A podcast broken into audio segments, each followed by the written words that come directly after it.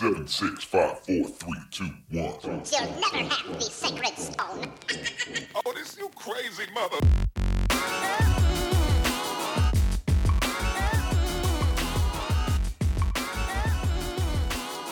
Welcome, friends, to episode one eighty of Color Magic, your Magic Gaming Podcast, where we talk about all types of issues that affect gamers at and away from their gaming tables and computers.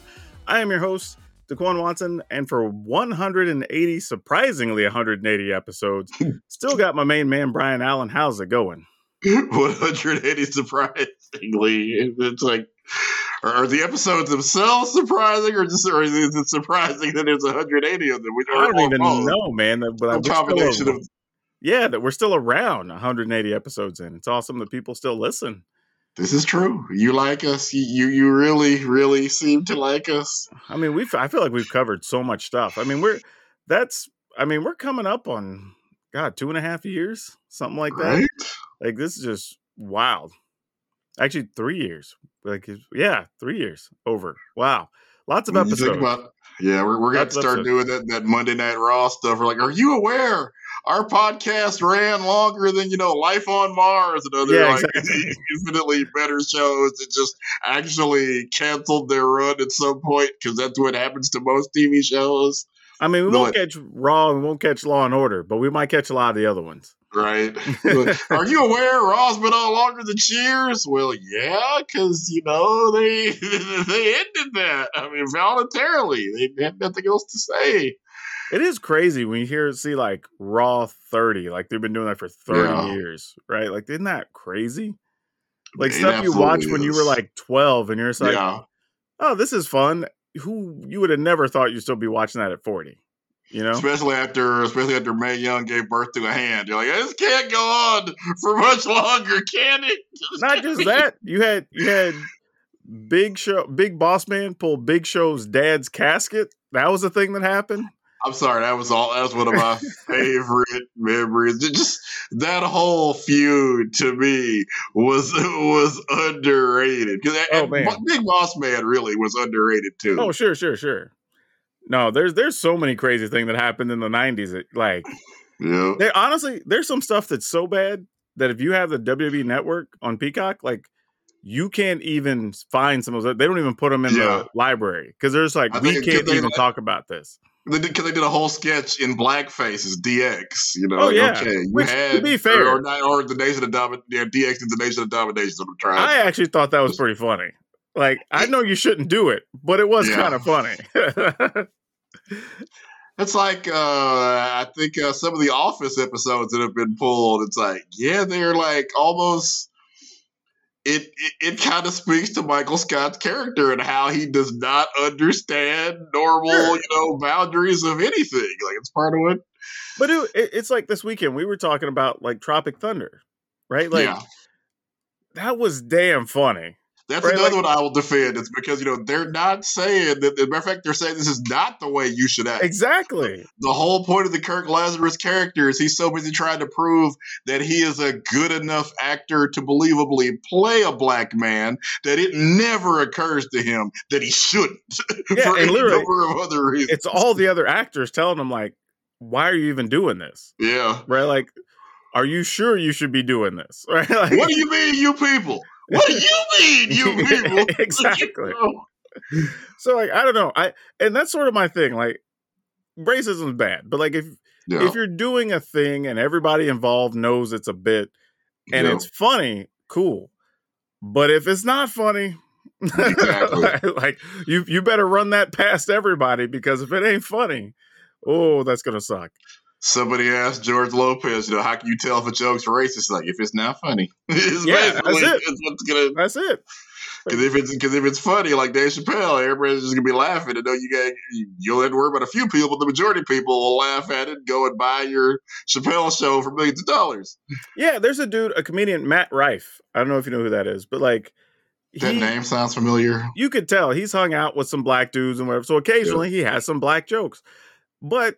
All the black people in the audience think they're damn funny. So it's right? like, all right, cool. And people are like, well, I don't know if he should be doing those jokes. I'm like, he grew up in that culture, so he gets it. And yeah, that's the whole focus of the joke is like, hey, you know, I'm the, the white guy. Exactly. That was, Like Jim Carrey had a great one right after the, the, the L A riots. He says, you know, I put on a, I just put a sign on my back. This kid, he was on the living contract. I put a sign on my back that said, "Hey, I'm a black owned business." Yep. Come on, everybody, Compton, let's go. Yep, for real. Because yeah, everybody knew if it was not for the Wayans family, no, he would not exist. He is aware of that too. To be fair, though, he he earned his ticket to the cookout. Oh, like. He did. He absolutely did. They gave him the shot, and boy, did he just ran with it. Because, dude, Fire Marshal Bill, like, right. Gosh, damn. He had so many iconic characters. Fire Marshal Bill, Vera DeMilo, I mean, just... Or who was the, the pork and beans? I forgot which character was it had that. I know, there's just so many characters, and it, and it just just kind of the the one of random sketches were kind of like Bill Clinton, you know, rapping, yep. just just crazy stuff. Man, that's that's good T V. I need to go back and yep. watch that. Uh, before we get into everything else, as always, we'd like to tell you to check out the show sponsor, Cardsphere dot com.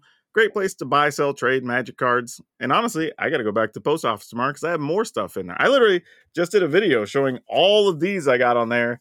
Very, very cheaply, actually. So if you want to get some some magic cards, hit them up over at cardsphere dot com. Also, if you want to support the show, go over to patreon dot com slash color magic. You can get a shout out just like Harrison Jones. Thank you for being a supporter here on the show. And if you want to get some merchandise and help us out, go over to color of m t g dot com slash shop.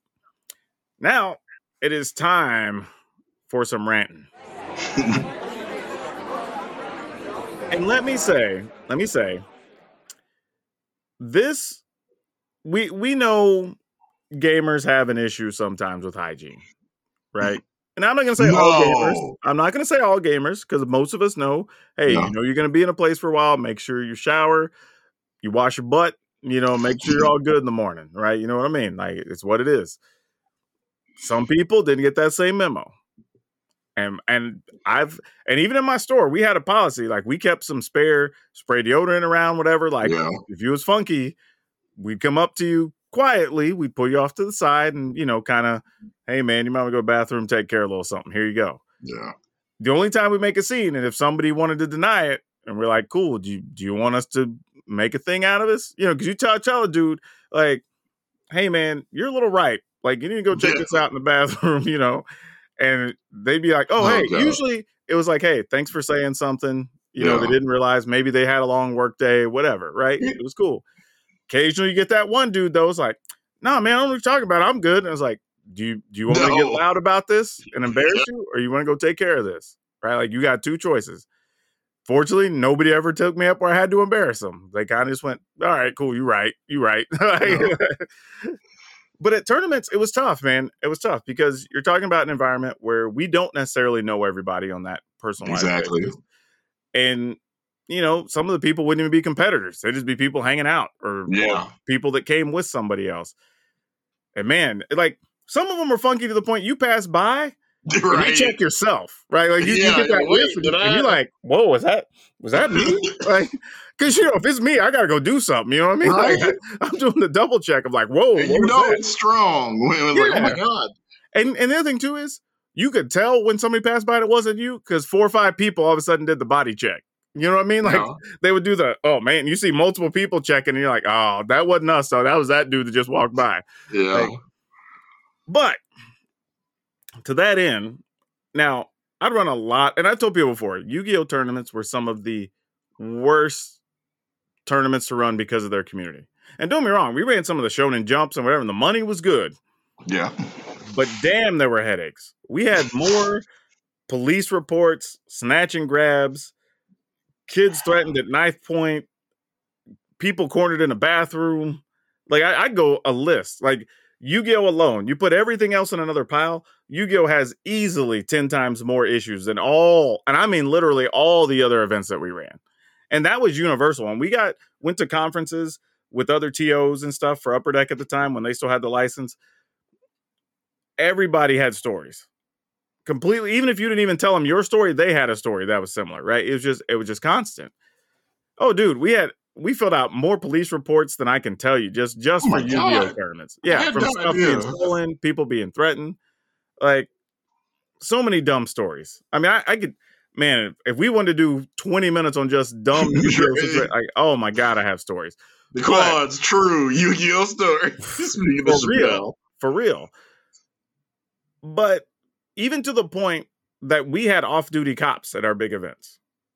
And then that later became policy. So now if you run one of the big Yu-Gi-Oh tournaments, it's in their operations documents. You have to have actual security at your event. That's that's just wow. Because it's it's been so prevalent. That being said, there were also a lot of funky dudes. Yeah, I say back to the funk.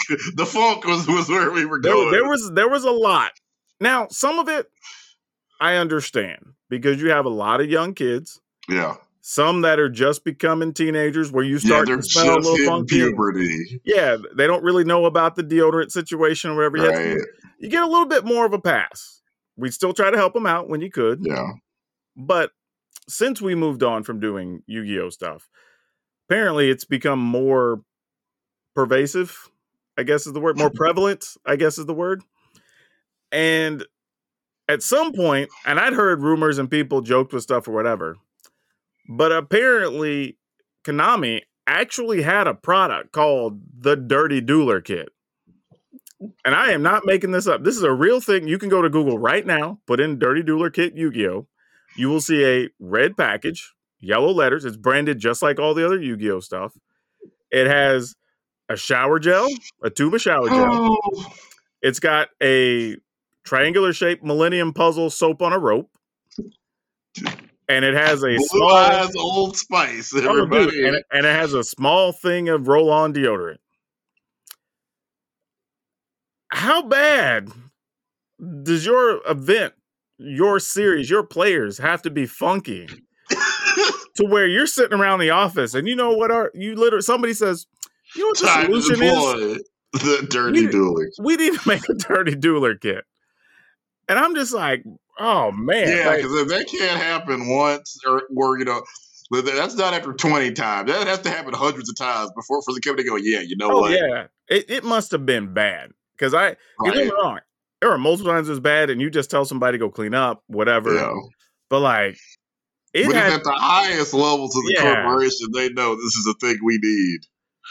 And now I was told, I don't know, like they did have S K Us on them, but I don't know if they were to be sold or people gave them out at tournaments or I whatever. Think you got to give them away if it's bad, yeah. right? Because they might not but, have money. They... But yeah, this is a thing that exists. Like, because this you... is an emergency at this point. You can't oh, yeah. be like. But Yu-Gi-Oh players got so funky. Swear to God, Dirty Dueler Kit. That's a thing, and that's where this went. Okay, that that's the sign when you are so bad that the company gets so many complaints from it they can't ignore it. To where they made a kit to help you basically wash your butt, clean your pits. Like that's that's that's rough. I mean, if there was ever a time to have something in the soapbox, literally, yeah, that's that's the thing. So like, I couldn't pass that up this week. But all right, I, I'm done. I'm gonna pass this over to you. All right, mine's also gaming related, not as uh, not, not as you know dirty, so to speak. But as I'm sure you know by now, uh, Microsoft is trying to buy, uh, act, or as much of Activision Blizzard, I guess, as they can legally purchase and not be considered uh, just gaming destroying monopoly. And there are different views on how much of the company that is going to eventually end up being. But the thing is, to, to people that are fans of either company. Just, you don't want the other company to go out of business. I mean, you might think that's what you want, but I promise you, as somebody that plays far too many E A products, monopolies are always bad. You might get a cheaper price or more content for your game for a year or two, but it always, and if you, again, if you look at the, the Madden example of what happens when a game series has zero competition, doesn't have to do really anything to improve itself. You you don't want the gaming industry itself to have just one brand. I, I promise you that's not you, you. You need Microsoft, Sony, and Nintendo all really to be healthy so we get better games, more competition, more innovation. Oh, and by the way, people that we'll touch a little more on this later, but people in the industry get to keep their jobs, because that's how we get brand new games, brand new game series, just more innovative content, more innovation in content creation. Like, they just what it's funny how people act like they're on Sony, Microsoft, or Nintendo's payroll. They did. They ain't paying you. They they they exist to make money. They don't care about you. When you're not alive anymore, they're still going to be selling video games to people. They don't. They probably don't love you as much as you love them. They're a corporation. All of them. They exist to make money. And yeah, it's okay. I'm, I'm like with you. Favorite. You know, I, I just think have a favorite brand. Oh yeah, yeah, yeah. Totally have a favorite brand. I don't think there's anything wrong with that. But like, I'm with you. I think you want competition, because that is where innovation comes from, right? If there's only one company, then they go, ah, we know this is working. We don't have to spend so much on R and D or whatever to figure out how yeah. to do this other thing, right? And the smaller companies or the competitors go, okay, well, we need to figure this out so we can outdo them on the next level yeah. or figure out this next thing. So, yeah, I'm I'm with you totally. Yeah, it's I, yeah, we all have, you know, our friend like, hey, I'm Coke, you know, and so I'm a, Uh, I, I, you know, am not a huge Pepsi fan, but I, I still I actually like some of them. I like Mountain Dew, for example. Yeah. I'm not like, yo, Pepsi just needs to die tomorrow. You know, that's just, that's not the way to handle these things. So hopefully Microsoft gets, you know, I guess enough of Activision Blizzard so the Xbox brand stays relevant, but not so much that, you know, Sony has a hard time getting new Call of Duties or Warcraft, or not Warcraft, but uh, Overwatch or that kind of thing, because again, that kind of monopoly really isn't good for anybody. It's funny you said Warcraft, because I'm like, I don't even know if there'd ever be a new Warcraft like at this point. It's been so long. Uh, but there is, I saw a new Diablo four that's not far yep. away, so that's actually kind of cool. And um, hearing, I guess, uh, initial reviews and impressions are that it's actually fairly decent, so... Yeah, I I expected to be. I think the only concern people have is there's rumors, but they're, they're unsubstantiated in every way. It's just, is it going to be full of microtransactions? I think that's what I'm saying a lot of, but nobody yeah, really knows sad, at this point. And sadly, that's, you know, it's hard to see a game come down the pike that doesn't have just that. That's sadly where we are. And then you know, I, I hate. I'd be okay though if your microtransactions were mostly cosmetic, right? Yeah. Like, let's say you can get the same armor set that somebody else has, not any different stats, but maybe you want it in blue or red or whatever to oh. match the rest of your character. Like, I'm down with something like that. You know? And a lot of times people do like Overwatch every year does different skins for breast cancer awareness. And I'll happily give you five or six dollars, you know, so my Mercy can have oh, yeah. a pink skin and then, you know, and let people know about breast cancer. I mean, I, I love stuff like that. Dude, I logged Anything- in. on Lo- League of Legends to get a Sivir outfit that was a winter snow outfit where like she spins her blade up above and then like snow falls on her while she's waiting, yep. which is like pretty cool. I haven't played League of Legends in like six years, but like if I ever decide to play, yeah, like that, yeah. I just wanted the sweet skin for that character. So it got a couple bucks out of me. It was like five bucks yeah. or something, but it's like, cool. That stuff, I think you can go ahead and, and keep doing. Absolutely. Uh, it's, you know, it doesn't, you know, change your gameplay anyway. It just, hey, you know, cool, especially in games where multiple people can select the same character. It helps. Hey, shoot Zarya. Which one? You know? Yep. But that being said, let's talk about the stuff that we learned this week, because I think we have a couple of things that are actually going to be pretty interesting and helpful to people. So what you got? All right. This looks like kind of a week where uh, corporate, we, you know, when corporate synergy goes well, it's great. Makes them, everybody a bunch of money. We get great video games, great cartoons, whatever. This is a week where corporate synergy crashed really hard. Uh-oh. What happened? On the uh, D C slash Warner Brothers side, the, the Rock is getting blamed for killing not one, but two film franchises because he didn't really want to have any part of Shazam, but he wanted to be Black Adam, which for people that don't know, and I know it's a lot of people because Shazam is, because these are both kind of C slash D-list characters. Shazam and Black Adam are arch enemies. They essentially have the same power set from the same ancient wizard that gave them superpowers. But The Rock wanted to kind of jump ahead of the curve, and he wanted to have a big matchup. Almost like a, well, he's a wrestler. He thinks like a wrestler.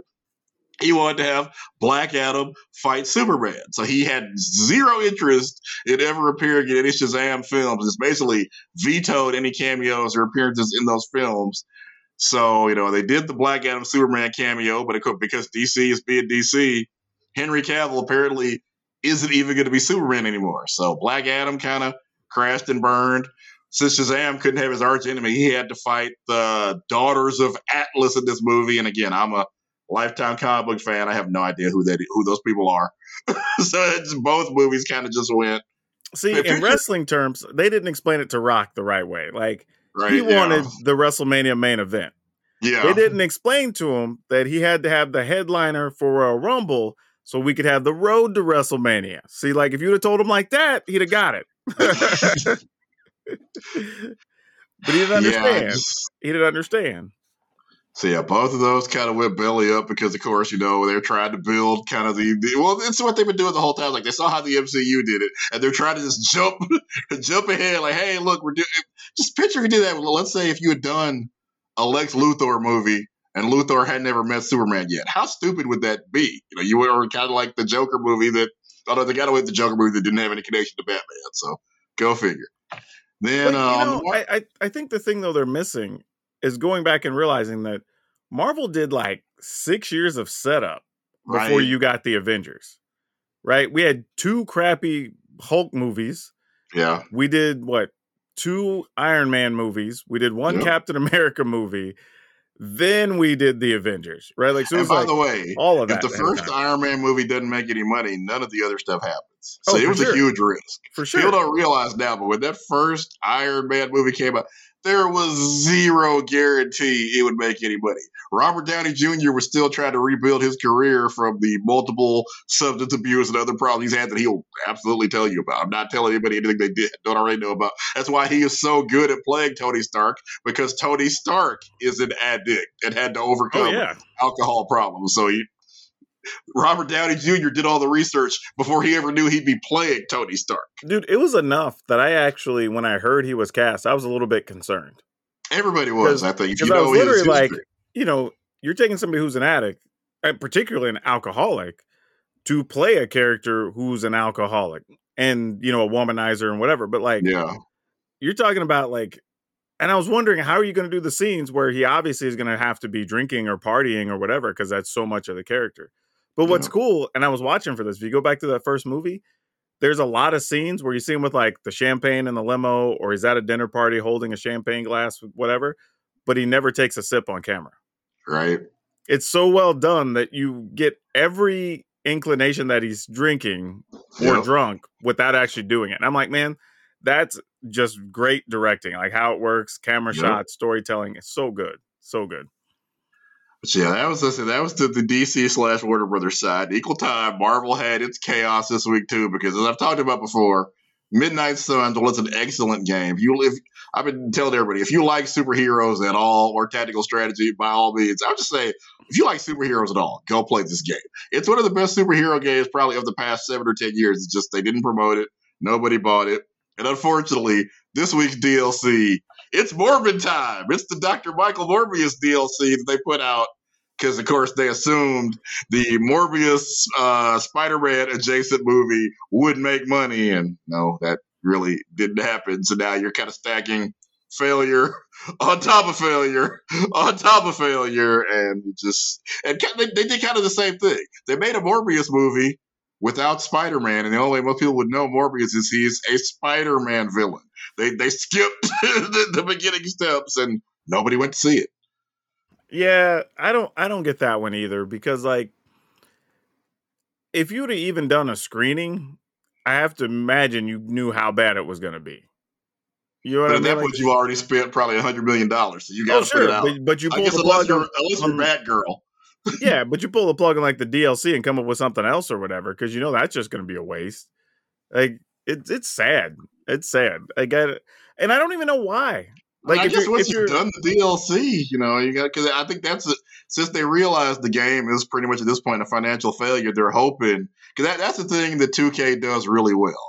Even if the initial game doesn't necessarily like like X COM, for example, you you buy X the first part of X COM, but you know you'll probably get another year or two of D L C because they keep improving on their game. Yeah. Like X COM, the last one they did, uh, kind of, I think, I, for, I forget what it's called. There's there's an add-on that basically adds their version of the Nemesis system from the Lord of the Rings games, where basically if you fight an alien certain aliens will have different skills, rivalries. Okay. They'll remember they fought you. They'll develop different abilities and rivalries because they fought you. And it turns it into an entirely, it's like a brand new game, basically. It's yeah. almost X COM two and a half at that point. So I okay. think they're trying to do the same thing with Midnight Suns and hoping they'll be able to. And maybe over time, when they add up all the D L C and the season passes, they will have somehow turned a profit on. But you know what? I'm I'm wondering, like, even if you didn't want to use Spider-Man for whatever reason, maybe you're trying to keep certain things separate. I think they're basically whatever. trying to not give Marvel any money because this was a Sony movie. Yeah, and then, you know, they had that it, weird split with, but at with some Spider-Man. Point, you look around and say, like, could you have used Daredevil? You know, could you have used Luke Cage? Could a character that people already know and bring something into the movie? Yes, you know Sony I mean? can't. Sony didn't have the rights to any of those characters, unfortunately. But you just pay I think all for they it. have is you just pay for it because otherwise the movie's gra- garbage. Like you, you got to pay for something. You know, they they thought. Well, I, I don't think Marvel would sell the rights to any of those characters because all their movies have been successful. Hell, or not all Daredevil's movies, but Daredevil's last T V show was really successful. They're all going to make more money by being homogenous. So you go over and, hey, how about you give us this character for a movie? We give you the X-Men for a movie or whatever, right? We give you Wolverine for a movie or yeah. Deadpool. You know, like, you got to do something. You got to say, because it was, from everything I heard, it was terrible. I think they just really thought Morbius was a good enough character by himself and that Jared Leto would be a good enough actor to carry the movie by himself. And he, I mean, he didn't write the script, so, you know, you no, can't did, blame did, him. Did Morbius at least get a the Venom tie-in? Uh, I don't remember. Because, I mean, you I could at least do that. Like, I mean, like, that's something. Sony owns I think that. There's like a, I think there's some Spider-Man graffiti that lets you know it is the Spider-Man universe, and then apparently the Vulture is in one scene, and that's really the only way you know that it's in the Spider-Man universe. Oh, is it the, is it at least the same Vulture we recently got? Yeah, it's Michael Keaton. So okay. they did, you know, they did that. Because that that was like the cool. I think of Marvel and D C as far as updating a character to make sense. Like that was cool. Even the concept of being the yeah. Vulture, right? Like trying to get the parts off the spaceships and whatever that yep. crash and like. All of that was cool. So like, yeah, that will that is probably the most surprise because you know it's the Vulture, whatever. But it was yeah. like one of the more surprising characters to see and go like, man, conceptually this actually makes sense all the way around as a character. Like I'm on board with that. They did the Vulture well, and they did to me. And I'm a lifelong Spider-Man reader. Their version of in Spider-Man two with Tobey Maguire, their version of Doctor Octopus is the best one I've seen in any. Yeah, media. That's pretty good too. That's, you're he right. crushed it. You know, the power of the sun in the ball. Because in the comic book, it kind of got to, oh, God, he's fighting Doc Ock again. He's just going to rip off his land. And he just didn't feel like a threat. Yeah. But in that movie, they really made Doc Ock feel like, oh, yeah, this dude is for real. Oh, yeah. And that's why I told you. I think that's why the Spider-Man movies work is because they've made the main villains feel significant. Yeah. Even, even Mysterio. You know, even yeah. the way they handled Mysterio was cool. Because Mysterio's kind of a crappy, like, weird villain anyway. Like, he has yeah, a weird hallucination gas. And, yeah. yeah. So in the comics, it's kind of campy, but at least it made sense with all the digital stuff and the drones yeah. and, you know. The way they did it, where he played, and of course, has J. Jonah Jameson eating out of the palm of his hand. Well, of course. He, it, it, it, it really just, it, it was for today's time. You know, showing J. Jonah Jameson doing fake news and not realizing he's getting, hmm. remind you of anybody's news network. You know, yeah, that so was great. They've got a lot of mileage they can still get out of Spider-Man if they're going to treat yeah. it like that, for sure. Uh, one of the things I wanted to point out to people here in the segment is to be careful with scams, especially if you're a creator. Uh, there, there's several going around now where they're being very, very deceptive. Now, there's one that went around, and I posted about both these on Twitter, so if you want more details, I have very long threads you can go into. Just follow me over there. At Power Dragon. But one of the interesting things is the first one reached out and they were kind of generic, like, hey, we'd like to work with your channel, blah, blah, blah, you know, run an ad with your stuff. But they're very generic and non-specific. So you sort of know it's a it's probably a scam setup to begin yeah. with. But I was deep diving anyway because I was curious. So tried to go to their Twitter page, find what game they're trying to promote, whatever. There's really not even YouTube videos about it or anybody sampling yeah. it. So that's already suspicious. Yep. One of their websites I had to like work around because my browser and my virus scanning didn't like it. So that was another that's red flag. A huge right? red flag. So, like, that was a thing. But then ultimately, once you put all the pieces together, it turns out there's a game but it's, I guess, like one of those games you're supposed to be able to play and generate some amount of cryptocurrency and, oh, you boy. know, it gets N F Ts and all this stuff, right? Yeah.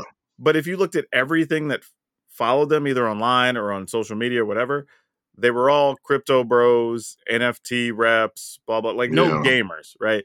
Everything they posted everywhere had the comments turned off, you mm-hmm. know? So it's like, yeah, don't, even if they come with you, giving you a good chunk of money, that's probably just going to end poorly. Now, the other one was way more problematic because they actually went the extra mile. Like when they came, like they sent me an email first about, hey, we want to, we edit YouTube videos for different people and we do YouTube shorts and we can do this many and blah, blah. But in my head, I was like, ah, it's probably going to cost too much. I just ignored the email. Well, then they did a follow-up. And in the first email and the second one, they were very specific about why they wanted to work with my channel, what they liked on there. You know, so they were taking the time to actually go and pick out pieces and say like, oh, we yeah, like which is what most scammers will not do. Yeah. So that's where they're going to get people, right? Because it's like, oh, these people actually are legit. Like this is a real person. I went and just, without asking, went and hunted down their website. And after going through it, it looks like a legit website. However, the only live links take you to a Calendly thing so you could schedule a meeting with whoever, right? To, I guess, talk about getting on their, getting them on your channel and whatever and all that. But that's it. There is nothing else on there. There's no like testimonials. There's no like, hey, here's cost or whatever. None of that's on there.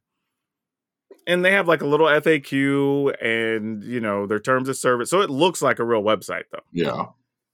Well, I followed up with them because at this point my spidey senses are still like, mm, something's not right. So I asked them for references. Like, can you give me two or three references so I can just see some of the work y'all have done or whatever, you know? And they did. They replied within the same day, gave me three YouTubers. Two of them also had TikTok stuff. Well, when I took a quick glance at them, my first thought was, this isn't an agency doing this. Because you can tell when something comes out of the same studio because it uses the same yeah. frame rate, has a similar style or look, especially in like TikToks or short form media. Yeah. It will be a little bit formulaic, right? They know what works. They're going to do a certain thing. You could tell that the creators were still experimenting with things in the videos they were using. So I'm like, this obviously wasn't done by a studio. So I followed up with each of those channels. The first one said, hey, I've never worked with these people. I edit all my stuff myself, you know, whatever. The second one said, hey, you're the second person in the last like week or two that's contacted and asked me, and I don't know who these people are. Like, I've never worked with them. Third one still hasn't responded yet. But even that said that they were just picking people and going like, eh, you're yeah. probably not going to follow up. You just want me to show exactly. you something to show that I'm legit, right? Because or, a lot of people like won't. You said, even if some people, like, you'll, you'll ask them follow-up questions. They won't respond because, you know, they're too big or they're too busy or whatever. That's yeah. what they're counting on. Or that you will be too uncomfortable to go to somebody with a million. One of them had like three million followers or whatever, subs, to even bother and ask them a question. Right? You'd be yeah. like, oh, obviously you're legit, whatever. This is fine. They're going to get a lot of people. Yeah. They're going to get a lot of creators. They're going to get wrecked. And I, and as far as I can tell, it's a plan to get access to your channel and or your payment info. I don't know which, because I haven't done enough of a deep dive to try to discern that yet. I'm still trying to decide how far I want to push it, because he just responded back to me yesterday. So I'm trying to figure out, like, how deep do I want to go to find out how, how serious this scam is? But yeah. Uh, Dequan Watson to catch a scammer. Basically. But yeah, I have all this. It's on my Twitter. Feel free to go check it out. But yeah, avoid scams without doing your research, y'all. Like, I'm trying to do research on the ones that pop up for me so I can help people. But yeah, it's, they're getting real creative out here. Yeah. I mean, I saw one about six or seven months ago where they were just, they straight up copied. Oh, who's the company? One of the video game companies that was doing the, the Star Trek Online or whatever. And they literally lifted everything from their page. Wow. So when you went to their link, it looks like an official Star Trek Online page. But if you knew what you were looking for, certain videos didn't really play, or links weren't really where they were supposed to be. You know, like yeah. things didn't go where they went. But like, if you were just quick checking and just looking at the top line stuff and the banner ads, yeah, which is what like, most people are going to do. Yeah, you would think, oh, yeah, these people are legit. They have this big license and whatever. Yeah. Guarantee you they got a lot of people.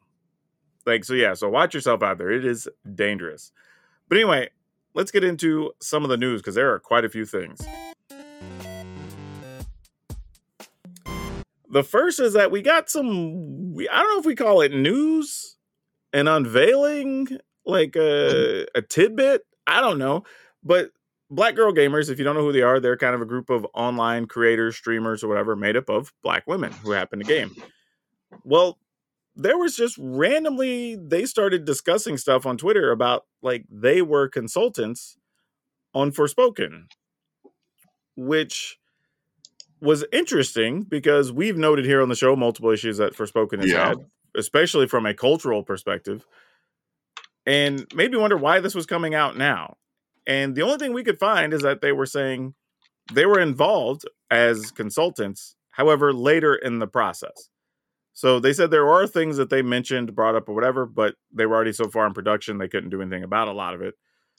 But I found that very interesting. One, that they were later in the process. And as we saw, they had a panel full of white folks trying to talk about black characters.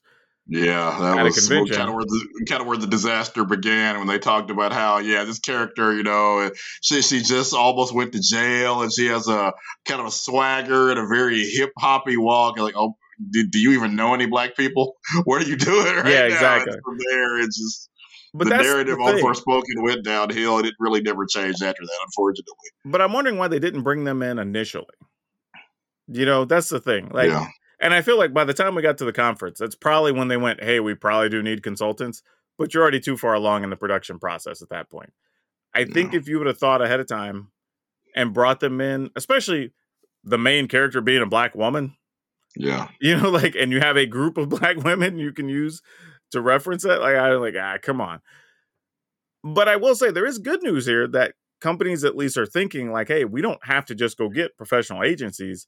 We can go yeah. get personalities in the industry that deal with this and have an audience, right? And actually use them, which honestly so, I mean, might we're, be we're better. We're almost there. We're, we're getting, you know, they, they did, uh, I, I mean, they, they they did so many things right and then kind of also did so many things wrong. I mean, we definitely want them to try again. I don't want the narrative for this to be, you know, what I'm afraid is like, oh, well, you know, we, we tried a game with a black female lead character and it just didn't sell, so we're not going to do that anymore. That's not what we want to have happen here because, again, they did a lot of things wrong that, that damaged that game's chance to be successful. So that's we hope that's not the narrative that comes out of this, but, you know, we'll... Yeah, I'm that, that with happens you. So many times when you know you, you have a have a game or a movie that has a black character or a female character, they say, "Oh, that's a problem." You know, like that happened I think, to the last Charlie's Angels film where it didn't make money for a number of reasons that had nothing to do with the cast. They said, "Well, you know, female-led action movies, you know, apparently just don't make any money." So Sigourney Weaver would like to have a chat with you yeah, no about joke. that. You know, hell, we have several that made decent money. With right. female leads. So I was like, come on, man. But yeah, it, it's a it's an interesting thing. But I like the idea that at least a company went, hey, you know, maybe we've maybe we've turned the corner on we have to get these professional consultants and these agencies that tell us what we can and can't do. And you're like, you know what? What if we just go get people that are basically in the field in our industry? Yeah. Like they're dealing with people every day. They're running communities. Go talk to actual black people. What a concept! Yeah, and just like use them. So, which by the way, if you happen to be able to make a video game, card game, whatever, and you need some black consultants, I happen to know two black guys that would be very interested right? in working with you. So, you know, feel free to shoot us a message. We're available Absolutely. on social media. Yep. Just saying, just saying. Been, but, uh, been black our whole lives. That's true. Experts at it. But yeah, we also had a fun event this weekend too. The Hunter Burton Memorial Open, for those you don't know, is a charity event where we raise money to prevent suicides and create awareness around suicide. And we've had a ton of people. Actually, as a matter of fact, I don't even know if we can be at that venue more than one more year because we've gotten to the point we've almost maxed it out, seriously. Wow. And we're thinking about bringing in even more stuff like Warhammer, D and D. You know, we had some Pokemon stuff there this year. Oh, dude, of all people... You know who made an appearance at this event? You will never... I could give you fifty guesses and you would not get there. Okay. It's a guy I probably would never thought I would meet unless I went to his actual place of business. Pawn Stars guy? Yep, Chumlee. I saw I saw somebody took a picture with him and like, yeah, well, I guess Isn't any that place wild? people are... any place people are selling collectibles, I guess, you might turn up. Yeah, it turns out he's actually an investor in a new game called Cryptic, and they were okay. huge sponsors of the event. They ran demos throughout the weekend. They gave demo decks to every player that participated. Uh, so yeah, just real, real nice dude, actually. Like, super friendly, like you would expect. I mean, you know, we, you wouldn't think he'd be anything else. But yeah, that was going on. Several artists were there. We had a big V I P party on Friday. Uh, lots of vendors, cool Chaos Draft stuff that had some Magic thirty packs in it. There was a bunch of Commander stuff throughout the weekend. Gave away, I don't know, like twenty-two thousand dollars, twenty-three thousand dollars worth of cash prizes to people. Like, it was, it was just jam-packed of stuff. And, you know, going to be more even next year. So it was really cool. You know, the only thing I can say for me that, because I, I normally do commentary for them. This year I did some, I did a lot of their social media stuff, like going out, doing interviews, getting them stuff so they can have live on the feed and all that, which was fun. I, I'll do it again for them next year. But it was interesting to me to just see how many people I had, I guess over the years that you have interacted with that had an impact on or whatever. It's almost weirdly shocking and surprising when it happens, right? And but it's cool, you know, just to kind of reminisce a little bit, see all that. Though many people did ask about you and were like, hey, is Brian going to be here this weekend? We listen to the podcast. I want to get Brian to sign something. I'm like, man, I don't know. He don't like y'all. He's not here. I don't know. No, Stop it. No, he had family obligations. He can't be here. But yeah, it was cool though that, you know, just to be out and about. And I think we're at the point again where, you know, I keep using the term post-COVID, but I mean, I guess, I guess post-peak pandemic, you know, we're actually yeah. starting to see people get comfortable coming out again. More people are are gung-ho about supporting events. Feels like we're starting to see attendance go up kind of across the board on things. And that's a good sign. You know, we're at least getting back to, I don't know, I guess you want to call it a functioning nerd society. But it sort of feels like where we're at. So this weekend, man, it was all good feels and good times. Like, no complaints at all. So expect a lot more next year, and then of course the following year once you can expand the venue. But yeah, yeah, I don't, I don't know. It, it was interesting. I, not what I expected, but I was pretty happy with it. But yeah, the downside of it is I did find out about some bad news. That supposedly, and I'm saying supposedly, I'm allegedly, as they like to say, there are rumors. So know that right now these are unsubstantiated, at least from my perspective, that there are some new counterfeits floating around uh, that at least were big in the Dallas-Fort Worth area, to the point that retailers have stopped, I was told, buying cards that are pre-Tempest, but it may even be a little bit more recent than that. But either way, not buying older cards because the new counterfeits are becoming very difficult to discern from older cards. Now, I will say this. Even when really rare stuff has popped up, even stuff that it is illegally popped up out of Wizards of the Coast warehouse, I have been able to get pictures, at least, where somebody has physically said, I have seen these, right? So far, I have had a couple of handfuls of people tell me that these other things exist and that a couple of stores are not buying, but nobody has provided me with any material evidence that these exist. Now, doing my research earlier today, I've reached out to a couple of stores in the Dallas area. One of them said he had not heard such things. The other says he's heard some, but like he hasn't seen a problem and he does a decent bit of buying. They both shared the perspective I had that potentially it's stores saying, well, we're not buying because they don't have hard cash on hand because they're over leveraged from product they bought that they haven't sold yet. That is my current working assumption. Now, I do know somebody who does authentication on gaming materials for Beckett. And I've reached it, man, you got a drag race happen outside your house. Right? Like, like, but we we reached out to him, and he says he has seen some better counterfeits coming through, but not that he would say are discernible from the old cards, right? They obviously, they're always constantly getting better. Yeah. But he says they're not there yet. But he didn't have anything to provide me with on the latest rounds, because their policy is they have to send it back to you, obviously, because if you send it for grading and they tell you it's crap, like they have to show you why and send it back to you and tell you why it's yeah. crap, right? He says they do offer to try to buy some of them, I guess, to keep for training purposes or whatever, but he said of the recent ones, he doesn't have any. So I'm still trying, still digging. If I get my hands on some, I will do a video for y'all and put it up on my YouTube channel. But as of now, I have not seen any. So if you hear these rumors or hear things like, do if you can, I would say if you as a fan and as a listener, if you can get your hands on some, please contact me. I will even pay for shipping so I can have them and do a video on it, because I would love to see these if they exist, because I keep a few around just to compare anyway when I go out and buy cards. But I would love to if these really exist, because I'm I don't want to call all these stores liars because I fully don't know. And there's enough people saying it that I have to believe there's potentially some truth to it. But I'm really surprised that after being there for a whole weekend and then following up for another couple of days after being home, I can't find anybody who's got one, even to send me a picture one, even if you don't want to send me the card. So I don't know. Just saying, it's a thing that's out there. Be careful when you're buying older cards, potentially. That, that's kind of all I can say about that. But let's talk about Oathbreaker. Uh, first thing first, Brian, do you even know what Oathbreaker is? Uh, I found out like on the on the pre our, our pre-show uh, meeting, basically. So yeah, Oathbreaker, for those you don't know, is basically like Commander, but you get an additional card in your command zone that they call your signature spell. And it follows all the same rules. So you cast it, then the next time you cast it, costs you two more. Then the next time you cast it, costs you four more. Next time you cast it, costs you six more. And where the do you know where the name came from? Because this seems like it has nothing to do with Commander. Uh, I don't know. The only thing I know is the group that pushed it is a group called Magic Kids, which is a charity group.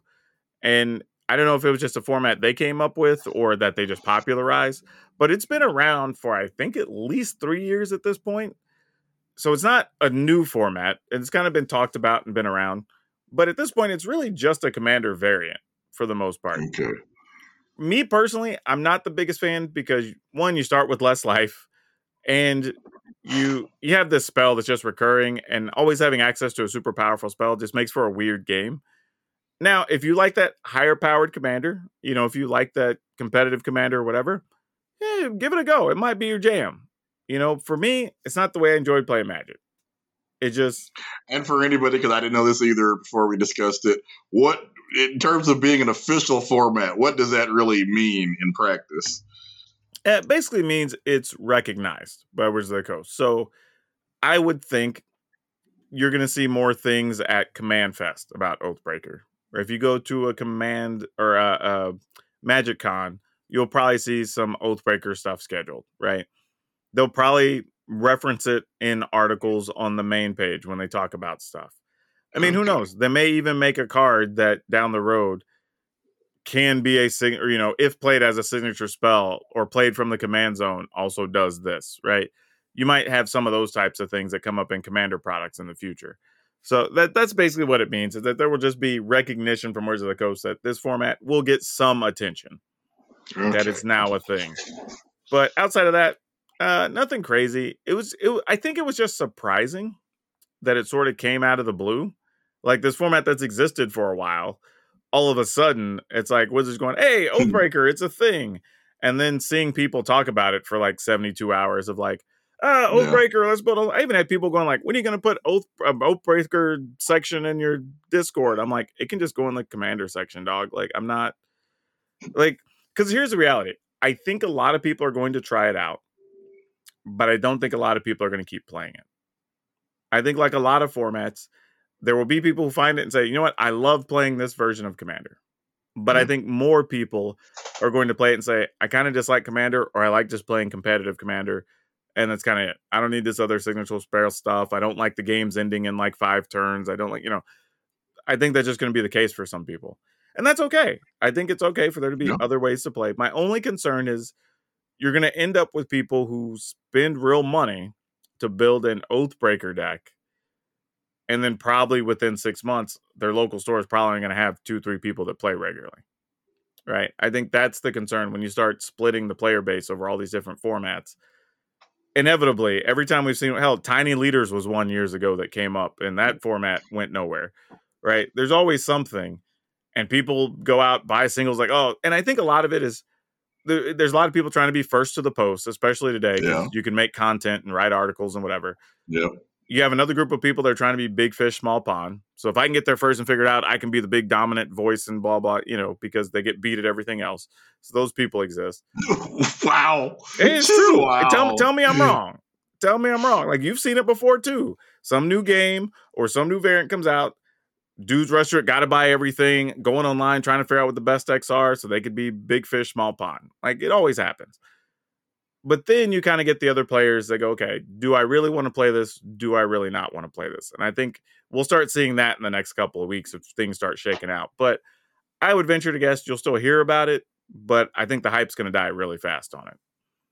But hey, if it supports a charity, you know, Magic Kids is a good charity. They use magic to basically support kids out there for different issues, raise money. So I'm like, I'm all for it. You know, nothing wrong with that at all. But we only have one other bit of news, and it's actually kind of sad.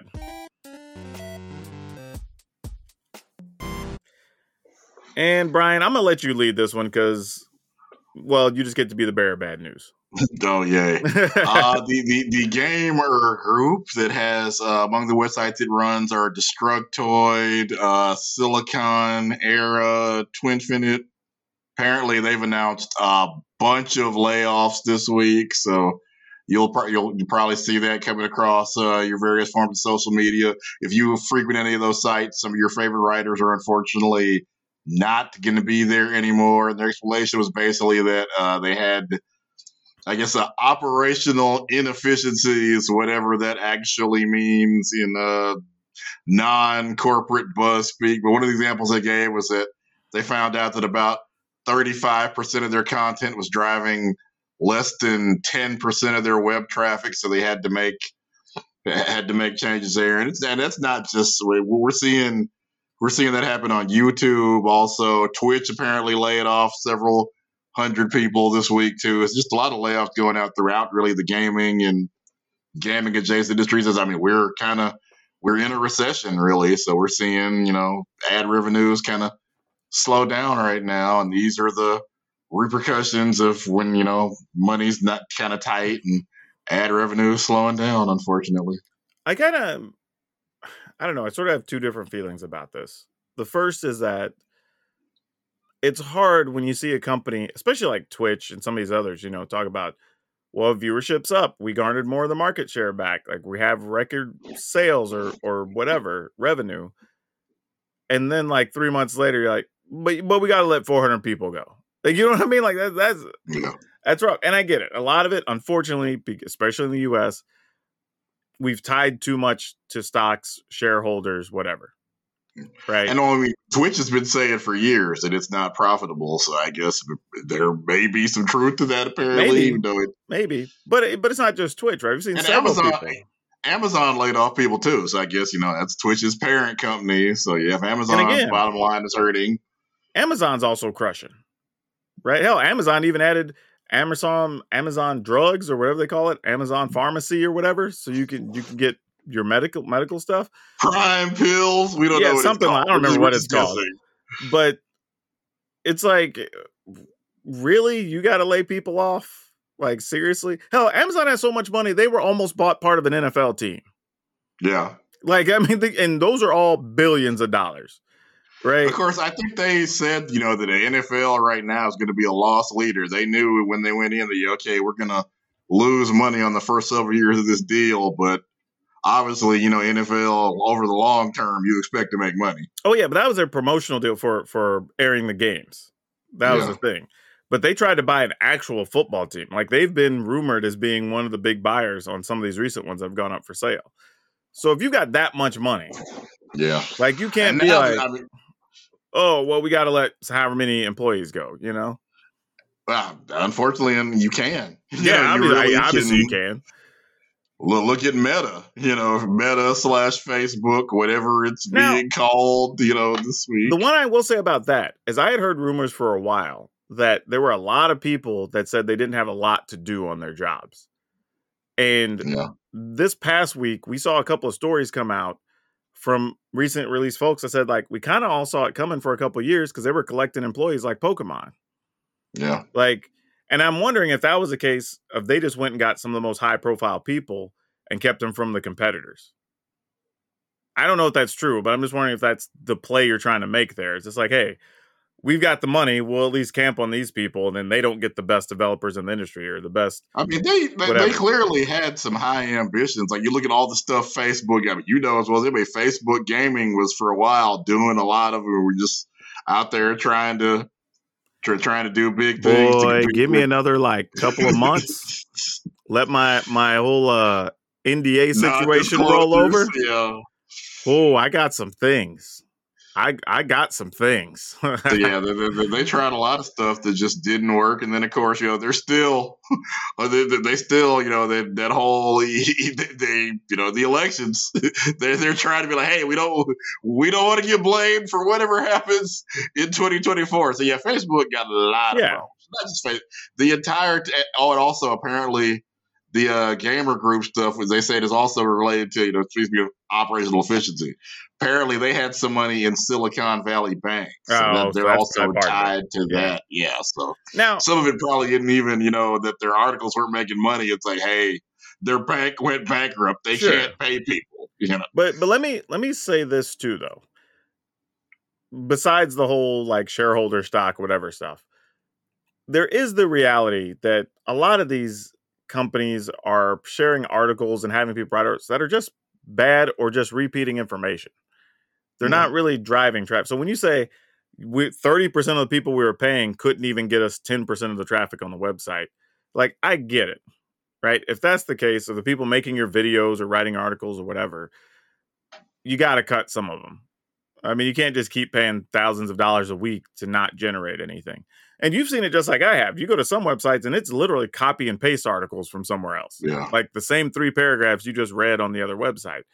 So it's like, well, I mean, eh. there's that, that, that, I guess you would call like that top ring, you know, Kotaku, I G N, where yeah, yeah, yeah. they are actually interviewing, you know, developers and designers, and they're doing original journalism. Yeah. Then an hour later, you'll see it copy pasted on two thousand other websites.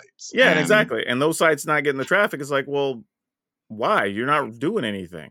Yeah, you yeah. didn't interview, you know, Miyamoto. Somebody else did. And you just basically posted a link to it, you know? Yeah, so I'm with you there. I, I just think that's something we do have to acknowledge. And to be honest, a lot of the articles you read are not good. You know, they're just not driving any. It's like, oh, okay, well, a bad op-ed piece about, you know, speculation on some game that's not based on anything, just like, what if this game has this? Like, well, why? Okay, what's our premise for it having this? You know what I mean? Like, it's fine. Let's explore yeah. it. But let's talk about why, right? So there's a lot of that, I think, that pops up, and people just don't want that. You know, every, I'm all for exploratory content, but you got to get me based on something. You know, otherwise, you might just say, like, well, what if Kia starts making spaceships tomorrow? Right? You know what I mean? Like, well, okay, well, how close are they to making spaceships now that this is even a discussion to have, right? Now, if you said, like, what if Amazon started doing, yeah. I don't know, civilian tickets for trips to the moon? Okay, that might be a real thing because we've already sent people to space. Like, you know what I mean? We can have that yeah. conversation, right? So, I Would don't know. Would you go? No. No. Hey, really no. I, I have no desire to. Uh, I'm one of those people that I don't have a fear of heights. Like, I can go out on a balcony on like a thirty foot building and not care. I can look over the edge. It doesn't bother me. But when you tell me to jump out of a plane, why? Like, I mean, the plane's not broken. Now, if you told me we're going to crash, shoot, give me that parachute. Let's go. Yeah. But like, I just can't. I, just, I and I get it. For some people, it's an adrenaline rush, whatever. But like, I've never been one that responded well to adrenaline or anything. So it's like, I have no desire. Like, I remember being friends, black is dangerous enough. I, dude, I agree. We don't need to search dude, for risk and I adrenaline friends, and thrills other places. They were asking if I want to go bungee jumping back in the day. And I'm like, I'll go watch. Right? But literally, I'm just watching people jump off this bridge, basically, on this, well, I don't know, it was probably like a thirty, forty foot bungee cord. And I'm just like, what? What is, why? Why? Like, I'm sure it's not going to snap. But, like, what if? Like, you know what I mean? Like, what are we... I need an adrenaline rush. I'm going to just go to Frisco Mall, drive around, see how long it takes me Dude. to get pulled over. There's leave, my... leave your windows down and drive through Oak Cliff at midnight. Right. You know what I mean? Like, for real. So, yeah, I don't I don't really get it. But yeah, that it's tough, right? And I, at least in that case where they're cutting people with, with numbers, even saying like, hey, we looked at the numbers, our traffic's only coming from this much of the site. Like we, and then lets you know that for a while they were making so much money that they didn't even notice that. Oh, sure. And I'm sure that's the case for several companies. For them to notice that. Yep. You you start getting a little tight around the, the waistband a little bit. All of a sudden, yeah. you start going, okay, where we got to cut calories, right? And that, that's where it comes from. So, and you know, the same thing. You know, since I'm freelance, I technically didn't sign an N D A. I can tell you, hey, you know, over at Tilt Magazine, we're starting to look at some of those numbers too a little harder because you've already seen numbers change from what they were. You, well, I mean, I think everybody knows, like, Christmas, you expect to make a bunch of money because everybody wants to try to figure out, you know, gaming guides. Yeah. What new console do you want to buy? Ad revenue is high. Yeah. yeah. And then in January, it you know, you expect everybody just knows that it's going to dip real hard January. Might be back in February. Okay, maybe it'll, numbers will be back in March, and now we're about to hit April, and numbers for a lot of people are still kind of down, you know? But you know what, though? We talked about this on the show before, right? You... You understood where we were during the pandemic as well, right? And yeah. I think it's, I've, I feel like I've seen too many places where people have tried to compare the last couple of years worth of numbers to this year. And it's like, when we were in the pandemic, people were still at home. People weren't going to the movies. Kids yeah. weren't going to soccer practice, whatever. So we were all on our phones and on our computers, reading more, watching more YouTube videos, listening to more podcasts than we probably ever have because we were doing a lot less outside in the world. So we have to assume there's going to be less traffic, viewership, whatever. And I've watched people on YouTube freak out about it, right? It's like, yeah. I don't understand why my numbers are down. It's like, bro, people are going and doing things again. You know, hell, I normally am at home doing stuff, whatever. I've been spending weekends at magic conventions and charity events yeah. or whatever that didn't happen last year, right? right? That's just a thing. And I think people have to come around to that too. And that's going to affect a lot of numbers. Now I'm doing a, a show that, you know, the last couple of years I didn't end up doing because, you know, either it didn't happen or because, you know, pandemic. Hey, we but I think I probably had COVID during one of the times we did this show. But this year I'm able to do it again. But even then, that's money that's going to shift from probably somebody spending online somewhere to going yeah. and paying to see you and your troupe do an actual show somewhere. Right. Yep. And probably buy a dinner and everything else wherever they're at. Yeah. You know. And I just don't think get a little drinky drink on, yeah, you know? Which is fine. I think they should support local businesses, get out there. Definitely. But like, I just don't think people are considering that when they're looking at these numbers. Like we knew, like our numbers spiked on our podcast back in yep. June, July, whatever, twenty twenty, and, yeah, twenty twenty to early twenty twenty-one. And I remember us talking about the show. We knew it probably had about a six month span at that yeah. number before it was going to come down, and almost like clockwork. Yeah, started seeing it trend out. Now, that was also the combination of the hype around the whole George Floyd thing and all that, and people trying to find black creators. And like, I get it, but we knew it was going to be short lived. So I wasn't going out telling people, hey, you know, let's get sponsors based on these numbers, because I knew they weren't going to be real for very long. Right. And I wasn't going to sell that to a sponsor to know that six months down the road, they're going to be like, hey, we saw y'all's numbers. Like, why, why are they down fifty percent? You know what I mean? Like, we knew that was coming. Like that, that we're still black, by the way. Yeah, exactly. Still... That wasn't a secret. You just knew that yeah. once the news cycle ran, right? And we started getting black more... people still getting murdered by the cops. You're just not seeing it, you know. You... Dude, you, they, they just arrested. Is...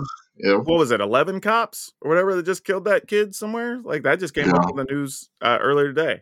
So yeah, yeah it's crazy just... stuff. Or that kid. Okay. Not related, but this kid, I say kid, I think it was like twenty something. Yeah, we can call, we're old if we call to some person a kid. Called the police, said, hey, I'm pretty sure these people are stalking me. I, I fear for my life, blah, blah, whatever. Didn't do nothing. Couple days later, kid goes missing. They find him a couple, uh, like about a month later. I think they said like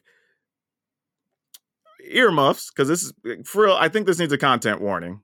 So, yeah. you know, skip ahead like five minutes. If this is going to make you uncomfortable, because we're talking about some gruesome stuff here. But they found this kid dismembered. Wow. Like completely. And then the cop said, and I swear, this is literal quoted, we found no evidence of foul play. Foul play. bruh, like, I mean, like, uh, what else is there? What he, uh, he, didn't, he didn't do it to himself. You know what I mean? They trying like, to say wild animals jumped him somewhere. I oh, mean, and they just what? left all the parts there. By the way, yeah, right? Like I like I don't even understand. But apparently, the family's gotten involved. The F B I's involved now, and like yeah. it's a whole thing. But geez, you know that's where you're still at. Like so, yeah. It's, it's a, almost time, you know, especially for my oldest son to get ready to go off to college. And, and I mean, I'm just scared to death, you know, because they've never been more than, you know, really fifteen or twenty minutes away at the local school, you know. It's it just tell them they can go down the road to Tarrant County. Right? I mean. Oh, man. Well, all right. All that being said, let's start trying to wrap things up here. Let's. This is a thing that comes up, and I think you and me are on different sides of this discussion. Yeah. But I've had people ask me, do I think Arena would be better? And I'm going to apply this to just most games, but particularly they've asked me if I think Arena would be better with chat with your opponents. And I don't know if it's a game that particularly been, because I thought about it, right? What would I want to ask my opponents? And for me, it'd be usually, hey, your deck's sweet. Could I see your deck? Yeah. Or maybe some weird play happened, and I'd be curious what their thought process was. And occasionally they have a cool username, and I kind of want to know the origin or definition or reason yeah. for it. That's about it. If it wasn't one of those three things, I almost never need to talk to my opponents in Arena.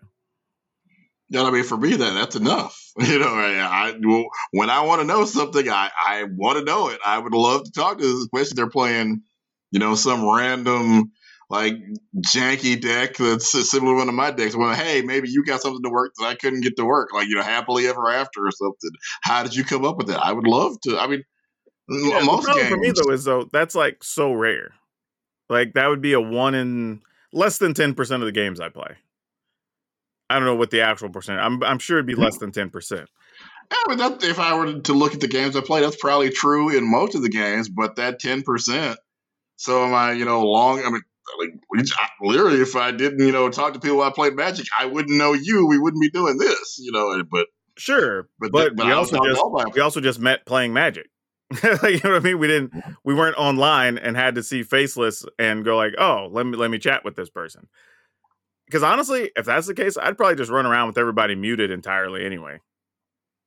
And I mean, that's still an option that you have. You don't want I mean, to. Yeah, I, I would just never use it. And then people probably think I'm rude because I never respond to them or whatever, because they wouldn't know they were muted. But yeah, I just, but you know, my stance, like I just haven't enjoyed it on almost any game I've played in the last fifteen years, maybe. I'm trying to think further back than that, but that, that at least that far. And like, there's some games, it just, you're benefited from having chat on, right? If you're playing yeah. a multiplayer team game or whatever, it's just faster to communicate with chat. It just makes sense. Whether you're playing Call of Duty or any of the first person shooter stuff, right? Like that makes sense. You know, you're a Valorant player. Like you get it, right? You got to be able to talk to your mm-hmm. team, tell them where people are, you know, whatever. So that I kind of give a pass, but even those games, I won't play without people I don't already know anymore. Like I'm already to that Understandable. Point. There's yeah. like so many negative experiences, and I'm just like, I uh, like, and if I turn chat off, I can't really play the game the way it's intended to be played. So I'm better off just not even playing it. I mean, that, that was my last interaction with League of Legends folks was disastrous.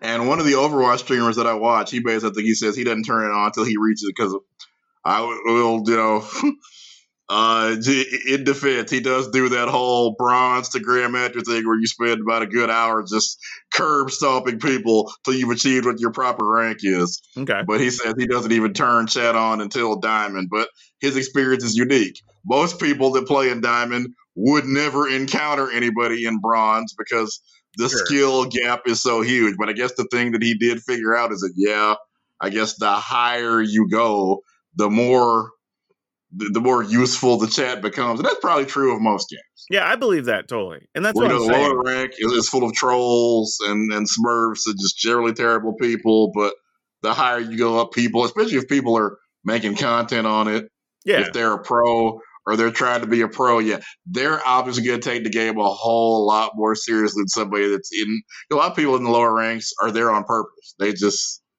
they quit all the time. They have McDonald's Wi-Fi, sure, sure. any number of things going on. But I also realize, like, I enjoy playing Teamfight Tactics. I don't have to talk to nobody. Like, occasionally somebody might emote something or whatever, but that's mostly easy to ignore. And it's usually somebody yeah. who's about to lose and they're just like spamming on the way out the door, right? So like, whatever. Like, that's it. I don't have to deal with anybody. And it's great. I don't have a problem with it. But usually when I look at games and go like, ah, it's all online, or uh, there's a bunch of like chat that's necessary, I'm already ninety percent checked out.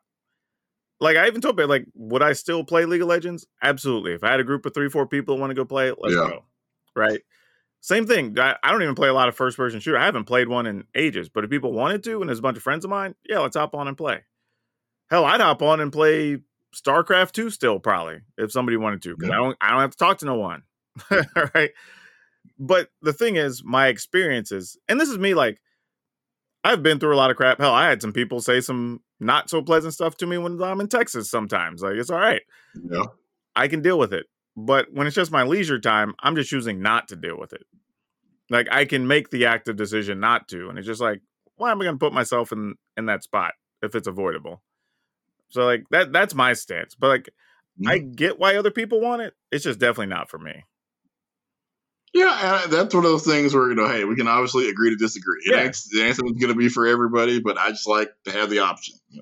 I mean, I, I've been called so many racial slurs and heard so many things. I'm just like, oh, yeah, yeah that's... I'm done. Like, I, I just don't need this this time of night, you know, especially after I've, I do. Now while I'm doing like all this content and being busy all day and it's midnight. And I'm like, you know what? I'm going to play games for a couple hours before I go to sleep. And, you know, you're thirty minutes into the shenanigans and I'm just like, whatever, I'm just turning this off and going to bed. Like, I don't even want to game no more, right? So it's tough. It's tough. Why don't you everybody where they can find you on socials, Brian? All right. I am Brian Sonic on uh, Twitter, YouTube. Our family channel on YouTube is Allen's Ever After. And you can find me just about everywhere at Power Dragon, P O W R D R A G N on most social platforms. And if you're going to be down at the Command Fest Orlando, you should come see me because I'm going to be down there hanging out, having fun, and, you know, maybe even go out and have a drink or something. I don't know. But as always, wherever you are watching now and or listening, good morning, good afternoon, good evening, and good night. Please take care of yourselves and your family. Remember to be awesome and, most importantly, be awesome to each other. If you'd like to further support Color of Magic, you can find us on our website at color of m t g dot com. We also have a Patreon if you'd like to donate, under patreon dot com slash color of magic. You can also find us on Facebook under Color of Magic. And if you want to follow us along at Twitter, you can find us there at Color of M T G.